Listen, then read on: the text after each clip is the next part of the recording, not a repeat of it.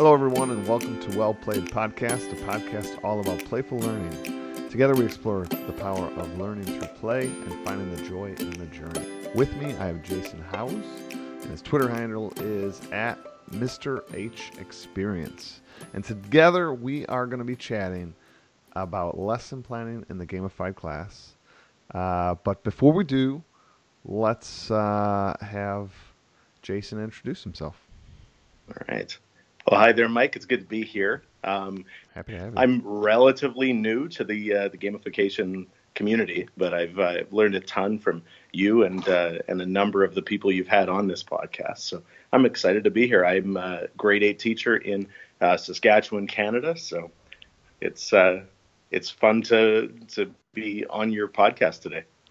Uh, it's great having you. Uh, I love having people that are sort of new to gamification because I'll be honest, I'm so far removed from being new to gamification that sometimes like it's hard for me to always like think it through. So I love having the people that are right there at the, the cusp, just starting Yeah. out or just has started.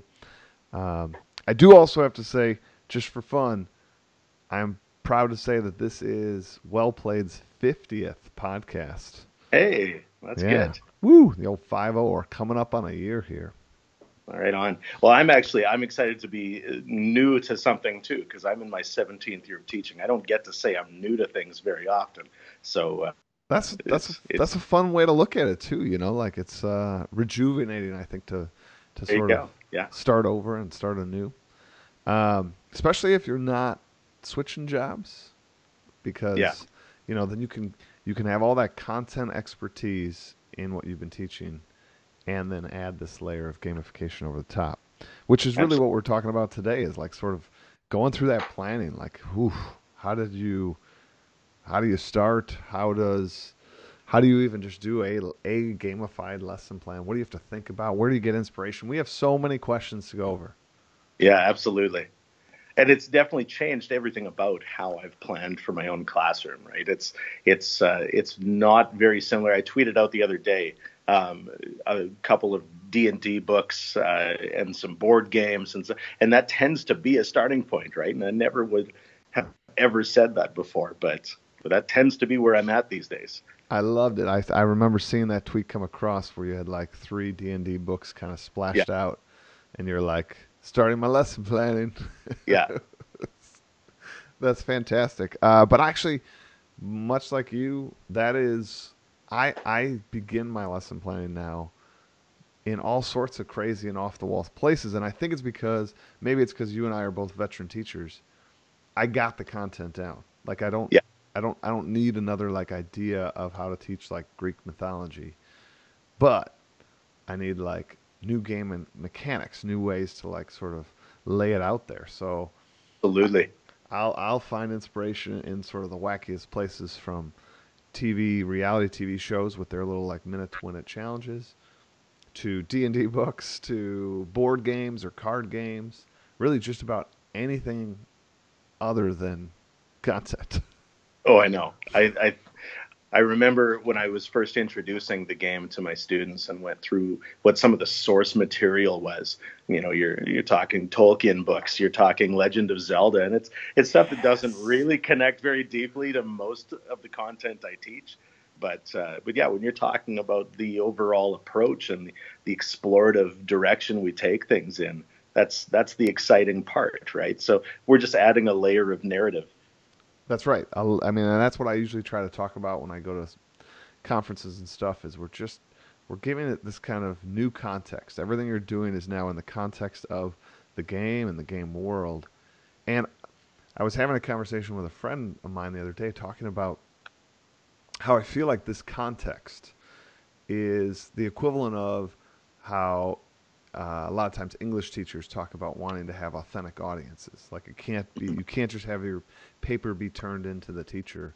I think theme applied to your game is is al- almost another example of having an authentic audience. Like the students also feel much more driven to to sort of succeed and perform with inside the game.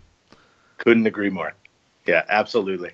So we've did- uh, we've opened up a couple of new options in our game, and uh, we with our map, and we had a, a couple of students set sail to new areas this week. That's uh, that was pretty cool, right? It was they don't really know what they're in for. I do, but uh, but they don't, and it's it's exciting to see that, right? So that's pretty awesome. I have to admit, sometimes in my game, I also don't know what they're in for. Yeah. I mean, sometimes I'm literally like I create something because it looks cool, and it's like I'll figure it out later. but don't you find that freeing? I do.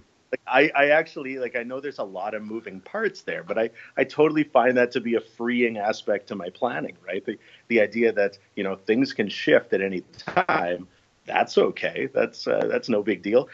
Whether I choose to inform the, the students of that or not, but is is uh, debatable. But like I, I actually really like that element of chaos and mystery. It's a, it's a great piece. Yeah, I'm with you. I think it's I think the students sort of feed off that, and they it actually makes it all that much more adventurous, you know. And yeah, for, that's a word for it. And for me, like you said, I think freeing's the right word as you used in, in my lesson plans or designs. The sky's the limit. I think before I used to think of students as like, well, I have these rules and these procedures in place. Everything has to sort of move the whatever way I set it when we went back to school. That's the way it's got to be now for 180 yeah. days. Um, and obviously there's strength in having some procedures and some familiarity, but it's really freeing with inside this game world when you really can lesson plan and design and change on a dime and you just wrap it into that theme and kids are typically like ready for the adventure yeah. I mean, we're still looking at, you know, what are the what are the skills we're looking for them to demonstrate, but sure. at the same time, you're looking for those opportunities for collaboration that you maybe didn't have as a focus before. You're looking for, you know, the idea of growth mindset being embedded into into the lesson itself rather than just being a, a piece of your, you know, classroom philosophy. Now it's physically a part of your your structure and I, I absolutely love having that as a component to what we what we do day to day. Yeah, I love I love your language there that it's just embedded. It's it's physical. Um, yeah. So when you are starting to lesson plan, when you you know, I mean, your game's up and running, kids are within inside that game world. Where do you, I guess, first look for for getting some sort of new idea to your game, whether it be some sort of theme element or some sort of new power up. Is there is there mm-hmm. a source that you just love to tap into? I would say probably my first stop would be Twitter. Um, I mean, not just the uh, XPLAP um, community. That's obviously a great place to go. Uh, but I also, with my uh, on my game feed account, I follow a lot of game developers that have nothing to do with education, but the little pieces that they uh, tend to show, uh, I get a lot of inspiration from that. Whether it's a tabletop or a video game or, or anything like like that. Um, a lot of pieces that I've used have come from those directions as well. Right. Yeah, I think it's good to also, like you're saying, look outside the education bubble. Um, I think it's obviously wonderful to follow other educators who are doing what you're doing. Having a successful and powerful PLN is is smart. Absolutely crucial. I mean, on my on my Twitter banner, I have the that famous quote from Zelda that it's dangerous to go alone, right? And I believe that that's huge in education too, right? This is not a one person job, no matter who you are. Uh, you need that PLN for sure. Yeah, I think like some of my best ideas are when they're cross pollinated with other people or other industries. Like right, like when I think well beyond sort of the normal scope of, I guess in this case, a lesson plan. Mm-hmm. Yeah.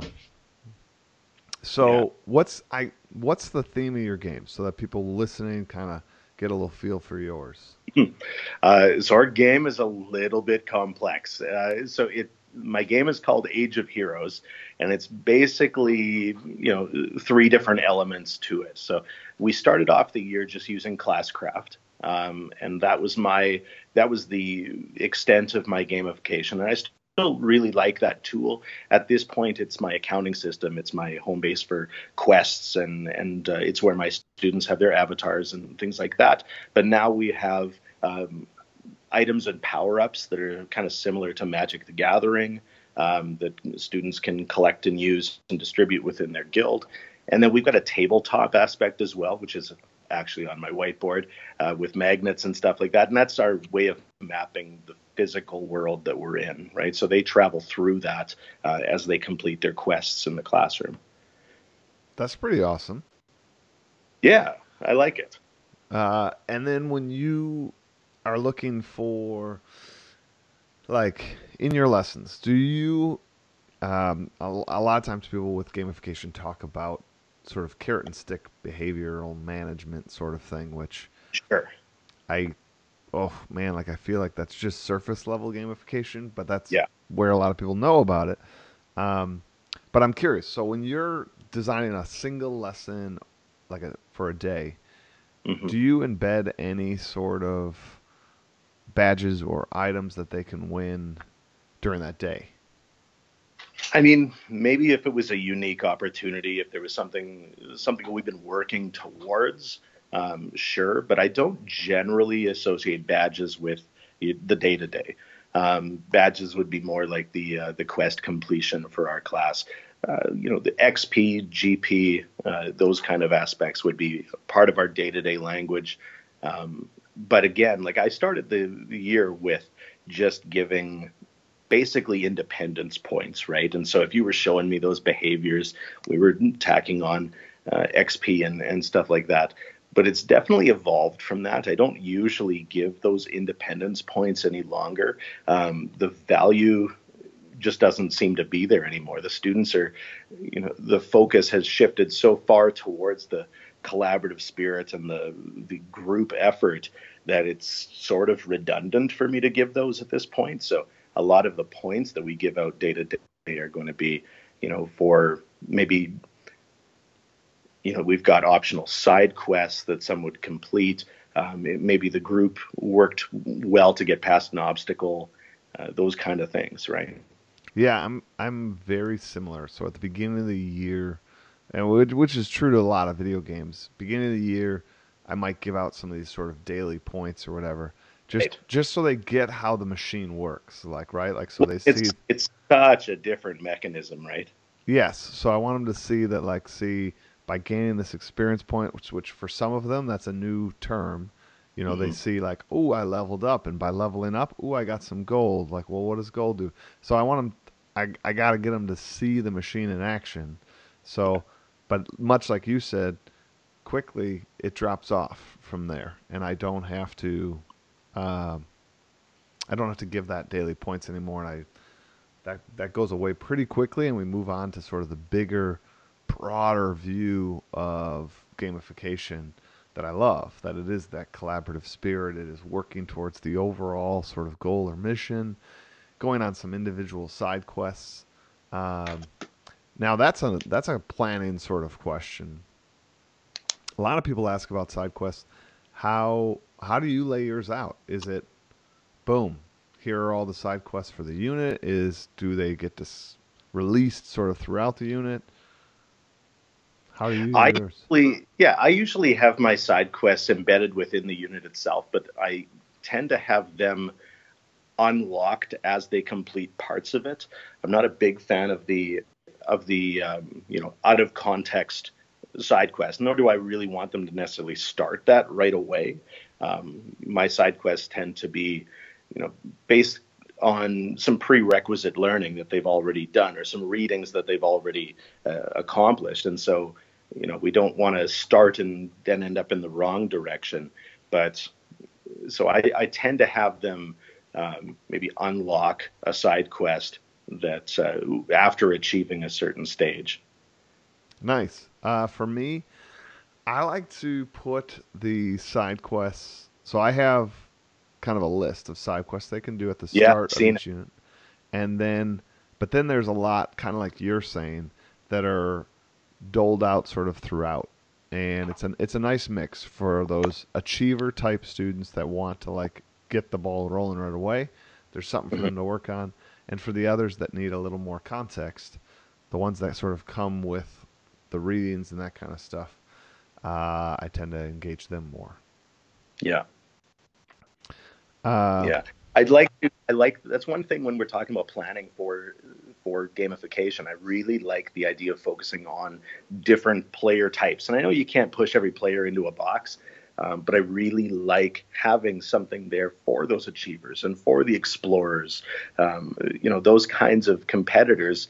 They they are looking for something individual. So as much as you can differentiate the the learning that's that's taking place for your students themselves, you can also differentiate for player type as you get to know what your class kind of demands from that and what they get the most joy from.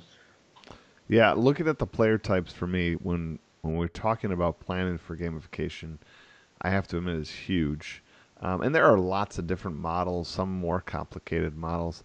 I do mm-hmm. really like the basic four model one because, to be honest, it's a little easier for me to hold myself my feet to the fire. If you start to do some of these that have six, eight different player types, it gets a little it gets a little hard for me to say like, did I hit that one? Did I not do that one? For sure. Like having these four, and I have to say I've had great success concentrating on the four: achiever, socializer, um, explorer, and then conqueror. Uh, it yeah, it's really like. Do you find it? Do you find it hard to plan for the ones that you are not yourself? like I find as an explorer, I that tends to be where my planning centralized. It's hard for me to build in, you know, any sort of elements of PvP or things like that, right? But I, I have to make that pointed effort to do so. But it's that's not who I am as a player, and so that comes as more of a challenge for me. Definitely. I mean, I play to my strength, and that I'm an explorer like you, so I like putting in the little Easter eggs and the little things yeah. for people to find, and I like making my game bigger and bigger and bigger for those explorers to go out and find yeah. more and more and more. But uh, you are right. Uh, I think if I was to rank them, Explorer is easiest for me. Then Achiever's easy because I, I mean, it's just mm-hmm. put put more things out there for them to do and achieve and earn. So I guess that might even be easier than Explorer. Yeah. But uh, I think Socializer is actually the easiest after that because I'd give a lot in my Gamify class, I give a lot more group work than I ever gave before, more opportunities for them to collaborate and work together. And then with inside the theme, there's more and more reason for them to collaborate. Uh, yeah. Uh, so then that leaves the Conqueror, like the player versus player. Like that's hard because my whole game is sort of structured around like collaboration, at least within the class period. Um, yeah, but if I think of one element that my students enjoy the most, it tends to be that element and it's uh, it's frustrating. But I'm hoping that as I continue, I eventually get better at this uh, at that stage because it is a challenge, right? But we have you know different uh, different power ups that you know will accommodate that PvP. We had a, a student use um, a card that allowed them to embody the uh, the creature that another guild was battling. Um, they had the time of their life, and I mean, it was the simplest thing ever, but it wasn't the kind of thing that comes naturally to me. So I'm hoping that that is an area that I will. All right, know, so let's let's talk about that a little bit. So explain that one more time. So you're doing like a battle or something of a beast, and one group gets to like play the role of the beast. Well, they had a card that they played um, that allowed them to embody so during a creature battle, if a guild is battling a creature, you can take on the role of that creature. And, you know, it doesn't do any more than just allow them to do those dice rolls. But it was it was a blast. Uh, yeah, it was the very simple mechanic. There was nothing to it, but it was just you know that's kind of cool though. I like that. That's also giving more ownership of the game over to the student in in that like maybe I would imagine if they didn't play that card, you are playing the role of the creature, so you're rolling for all the creature die. Sure. Right. So like that's just more opportunity for them to be engaged in the game. That's an excellent one. For all of they you also, listening, like that's a that's a sweet one. I'm adding it to my game. You should all be adding it to your game. Right on. They love those sabotage elements too. They do. Well, that's all really when you look at and now I'm going to nerd out here for a minute. When you look at some of the most successful board games, they're the ones that have high player interaction, right? pa- pa- parallel play is not as fun as actual like confrontational play um, hmm in board games. At least for successful sales, it's always the ones that have a high like player interaction. Yeah. So, but I'm with you. Building in sort of successful, tasteful player versus player is challenging. I have some good mini games that do it. That's probably where my game gets the like most direct is a lot of my items do things for our review for our review games. So, you know, like skips skips a team's turn, for example. hmm Yeah. You know, like they they really like being able to say like, "Ooh, I have a spear," and that lets us you can throw it. You know, hmm and uh, that means that you skipped a player's turn. But then there are like things that can counteract that. So like, just a bunch of a bunch of gotchas, if you will. I've got one guild in my classroom that is absolutely plotting every single item that they've got. They they kind of have built in different hypothetical scenarios that if this happens, we're playing that card, and it's it's hilarious to watch. They're putting so much work into into the the planning of the use of their items, but uh, they're they're dead set on on holding on to those items until the right time. I love it. So now when Yeah. we so if people are listening to this and they're they're thinking about planning out a unit, a lesson, whatever level, um, you know, hearing us talk and jam out about some of our items and these player interaction, uh, how much of that did you feel like you needed to have in place before you started? I think for me, the biggest piece that was uh, that was missing for me was the just the idea of what did it look like in my classroom day to day, and that's definitely evolving every day. Um, you know, I, I've been telling everybody that you know we are we are absolutely in play test mode. I know it's I know it's part of our classroom, but we are still kind of in beta uh, where we're working out the kinks on this thing. But I needed to have some kind of structure that I was happy with of what did it look like um, before I could start. As for the individual items, I don't think that was necessarily the biggest component that we uh, that we had. Uh, I mean, starting simple is a great way to go because you don't necessarily need to go all in before you start. That makes it harder to change direction if you decide to. Yeah, I I really liked your language there about how like you just needed a structure that made sense to you, right? To at least move forward into, um, and I think I mean, that's some wise words. Like for those of you listening, like you don't need to have every detail, you don't need to have every item, you don't even need to know like all the little layers and intricate things. You just need to kind of have a general base understanding, like what are the Yeah. you know, are you doing teams or not doing teams? Like and and why why do you want to do this right and and is because this is uh, this is definitely a, an educational approach that you know I had been reading a ton about and I knew that you know if there's something that is going to to push the growth mindset conversation in my class it's going to be gamification. But I, I think that you don't want to get into something like this uh, just because you know you read that some students are are enjoying it. So you need to be able to sell it yourself. You need to be able to believe in that and why you're doing it. I couldn't agree more. Like you, you are as the teacher in a gamified class, you are sort of the source point for the entire game, including its passion. If you are not excited about it, like no way is a kid going to be excited. I mean, I love to like unlock a piece of my game in front of the students, whether that's an item I'm handing out, whether that's a new challenge they've never heard of. I love to sort of I mean, the kids can see it on my face. I'm getting all excited. It's like, boom, Oh, I know. like you, you are the first person to get this item, or like, oh my gosh, we have the craziest, zaniest challenge today, guys. Like, you know, th- but you have to bring that. So if if you're just Yeah. doing it because somebody told you to gamify your class, that won't work. It's going to be a hard sell. Whereas in my classroom, the phrase that my students use is "never not nerdy." Um, it's it's constantly pushing that nerdy level to the uh, to the max. So I love with it. eye rolls included, constant eye rolls. But they do it, and like, I I don't know, like kids, what like what's the alternative? I guess that's the other thing I I just say like when when Good people are like when people are like, "Well, I don't think my kids will like it." I hate to break it to you, kids probably don't like what they got right now either. So like Yeah. I think in the end they're like, "Well, this is this is different. This is playful." As you said, they start to feel like that autonomy and Mm-hmm. it's worth the planning. It's worth the effort. Absolutely. Engagement is so crucial to what we do. Yeah. I mean, I don't know.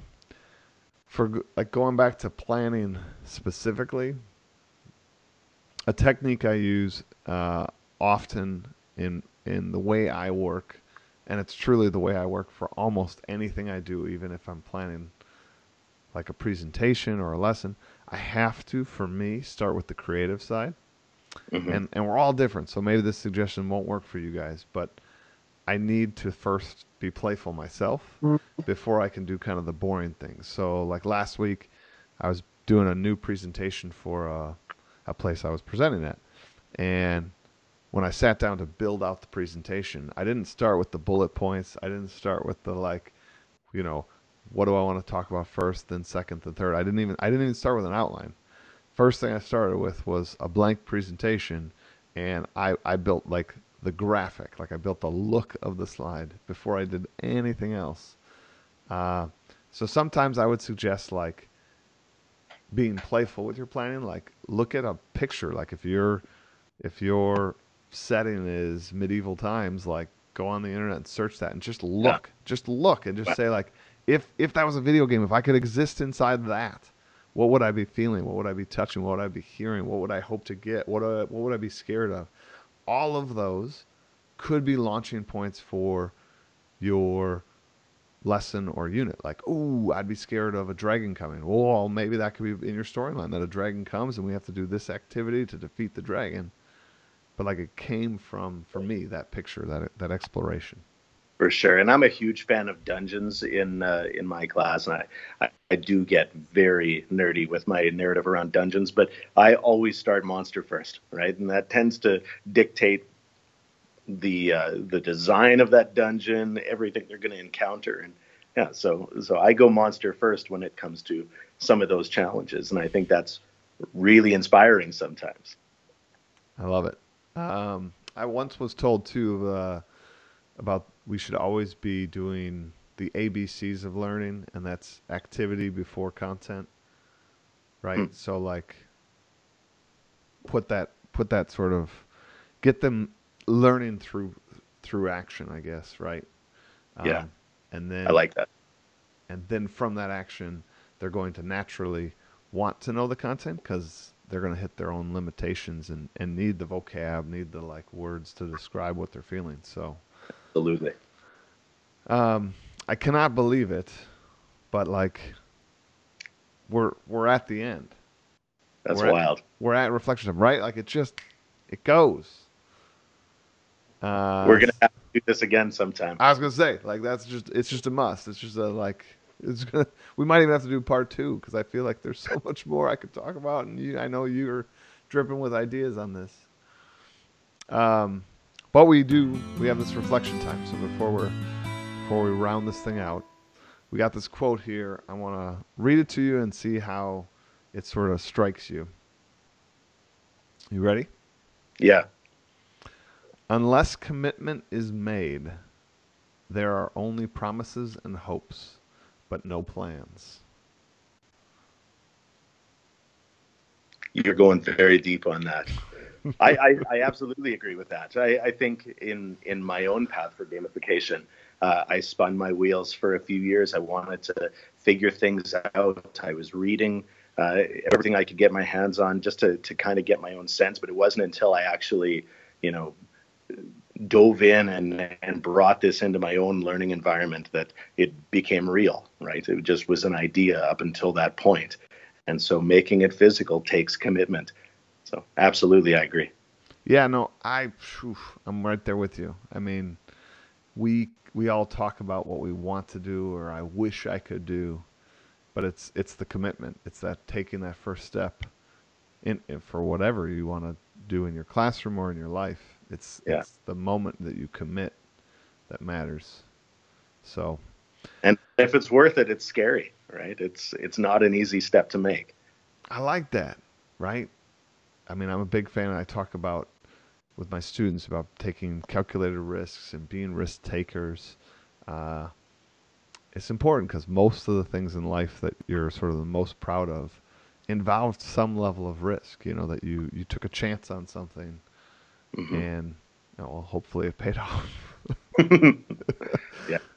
Well, uh, I really, really, really appreciate having you on the show today, Jason. It was my pleasure, Mike. Uh, like you said, we must do this again. Uh, for all of you listening out there, I hope you start to, you know, design your own game, start to get out there and realize, like Jason said, you, you just got to start putting it in motion. You got to start, I think, seeing it in action. Yeah, and start small. That's right. Always start. I always say start small, but dream big. Right. There you it's it's in you you can't have something turn into a reality until you start dreaming about it, but you got to start. So start small, dream big. Well, everybody, uh, thank you for listening. Uh, don't forget to check out explorelikeapirate.com for all sorts of vlogs, blogs, podcasts, whatnot. Uh, also, would love it if you subscribe to my new YouTube channel, which is youtube.com slash Mr. Matera. It's got all sorts of stuff on there from gamification to just general ed stuff. And as always, thank you so much for listening. It's truly an honor having you listen, learn, and play with us each and every week. And it's the 50th. Right so, on. Thank you for 50 shows, everybody. Many of you have been there since the beginning. Some of you are like new, but I know you're binge listening. I know it. I know it. So thank you very much. And again, Jason, thank you. Thank you.